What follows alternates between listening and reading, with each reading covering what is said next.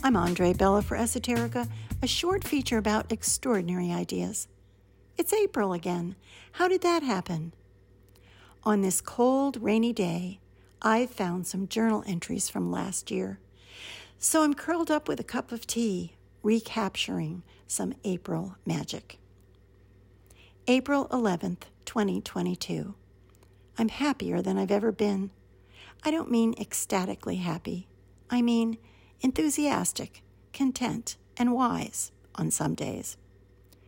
Today, after shoveling donkey manure in the barn and doing all the chores on this cloudy, cold morning, I stopped to lean against the fence rail, to listen to the birds, and cast a quiet eye over the still brown fields, full of life just waiting to be born, to shoot up from the old brown grass of last year, waiting, just waiting for a few days of sunshine, and then bang, suddenly we're in Ireland. Amazing. Happens every year. April 14th, 2022. Yesterday was sunny, so I hustled to fill some boxes with wood scraps for the little kitchen wood stove and stash the boxes in the barn. The wood is damp, so I'll use my other barn stashes until these dry out in a few weeks. Oh, how I love to cook on that wood stove. And I brought in a bucket of soil to start my seedlings, flowers for Sky's and Krishna's wedding. Now I sit here in the loft listening to the rain and hail of a spring storm pounding against the skylights, a beautiful and wild sound.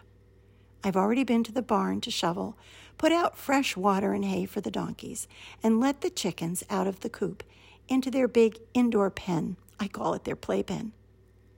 Everyone is content, fed, and happy inside, while the storm rages outside. April 17th, 2022. I've noticed something changing in my life, a different way of doing things. Every day is filled with a beautiful blend of the to do list and my always changing spiritual practice of letting go, exploring, and allowing. Every day I do something I hadn't planned to do, something I hadn't even thought about. I fix something, clean something, notice something I've never paid any attention to. And I only do what I'm excited about. No drudgery. I have such a good time and get so much done. Such a treasure to live this way.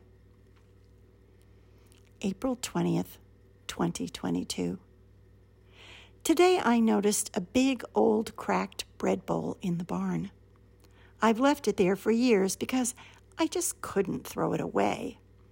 I imagine some woman, maybe my grandmother or even my great grandmother, making the family bread in this big yellow bowl. At least I'd given it a prominent place in my barn, where I pass it every day, giving it an unconscious love tap. But this morning, something told me to clean it up. First, a good wash in the mudroom sink to get all the dust and old spider webs off, and then a real scrub with soap and Brillo in the kitchen sink, all the while talking to its spirit and the women who once used this lovely bowl.